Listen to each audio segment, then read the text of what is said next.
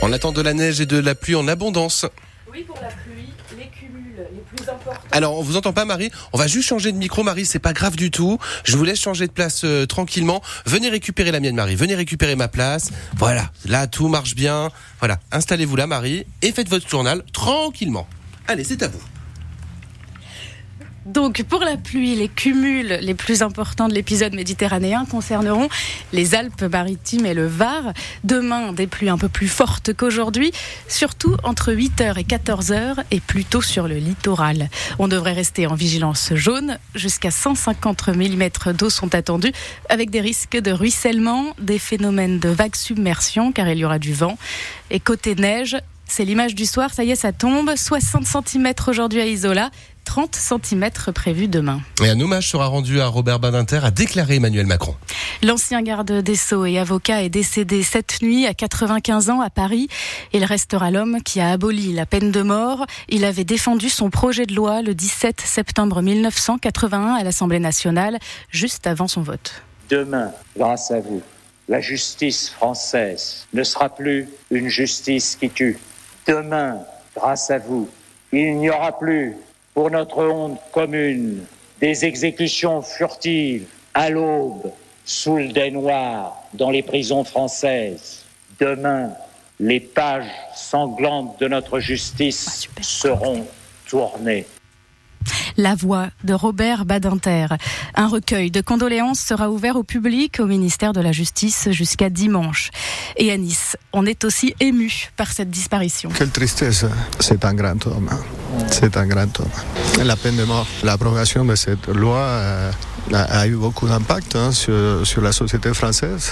On est plus civilisé. Couper la tête d'un être humain, ça me paraissait pas une solution très civilisée. Et encore moins pour la France. C'est une figure, hein, parce que ça a été quand même un- quelqu'un d'important, quoi. Il a été important, je pense. Surtout, oui, surtout pour la peine de mort. Eh ben, il laissera le souvenir d'un homme humain. De nombreux hommages lui sont rendus. C'était un défenseur infatigable des droits de l'homme, selon Éric Ciotti, un ministre à la marque indélébile pour David Lisnard, le maire de Cannes. Et c'était un modèle pour euh, Bruno Le Maire, le ministre de l'économie.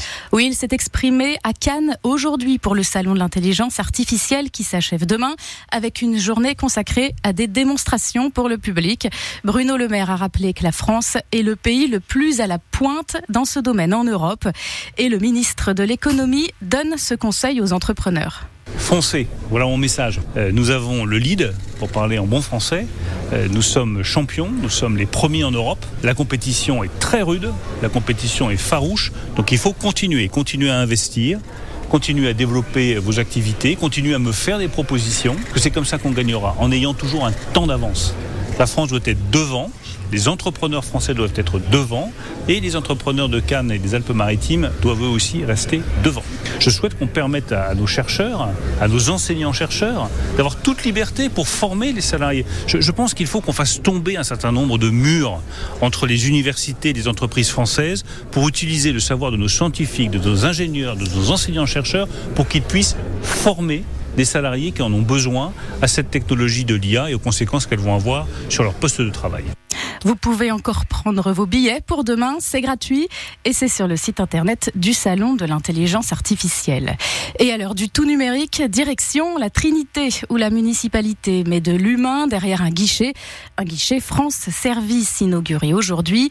Désormais, un agent vous aide pour toutes les demandes administratives, impôts, carte vitale, logement social. Tous les Trinitaires sont accueillis du lundi au vendredi de 9h à 12h et de 13h30 à 16h30. Les militants du Rassemblement Viva dénoncent la nomination du commissaire Rabassouchi comme directeur adjoint de la police municipale de Nice. Ce commissaire jugé pour avoir ordonné la charge à l'origine des blessures de Geneviève Leguet. C'est indécent pour ceux qui soutiennent cette militante. Le parquet avait requis contre ce policier six mois de prison avec sursis. On connaîtra le délibéré le 8 mars. C'est la ville de Nice qui a choisi Rabassouchi pour devenir le numéro 2 de la police municipale. Une odeur de brûlé dans le quartier Simier le matin très tôt. On vous vous en parler ce matin. Eh bien, de nouveaux signalements sont sortis aujourd'hui. Le secteur s'élargit vers la route de Turin, dans le centre-ville au lycée Masséna, ou encore avenue de Rimier. On ne sait toujours pas d'où viennent ces mauvaises odeurs. La mairie de Nice a ouvert une enquête. À Nice, toujours, on apprend qu'un homme d'une cinquantaine d'années est recherché par la police. Il est soupçonné d'avoir violé un jeune homme dans sa voiture près de l'aéroport. Ça s'est passé mercredi soir.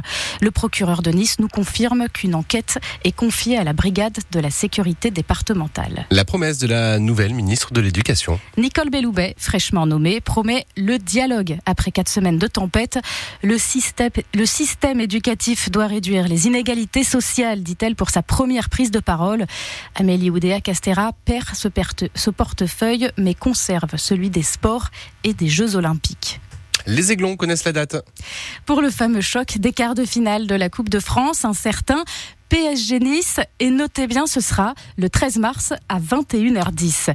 Et après leur défaite mardi soir à Saint-Chamond, les basketteurs antibois veulent rebondir en Pro B. Ils reçoivent ce soir Orléans à l'Azur Arena, coup d'envoi 20h30. Et ce soir aussi on fête le nouvel an chinois.